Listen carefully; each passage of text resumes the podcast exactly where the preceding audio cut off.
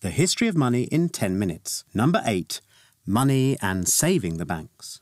To understand how governments tried to prevent global financial meltdown after 2008, economists distinguish between two kinds of money. Money created by banks inside the banking system and money created by governments outside the banking system. When a bank creates money by making a new loan, the bank acquires a new private asset, the loan, with an equivalent private liability to the borrower to pay it. This is money created inside the banking system. Governments can create money by selling new bonds. These bonds go into circulation as new private assets, but there is no equivalent private liability to pay them. Instead, this outside money is added to the public debt. Although it's normally a very small percentage of total money in the economy, it was this outside money that was used to buy up the bank's bad private debts and write them off.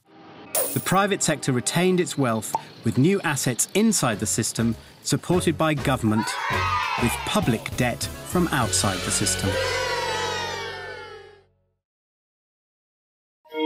Thank you.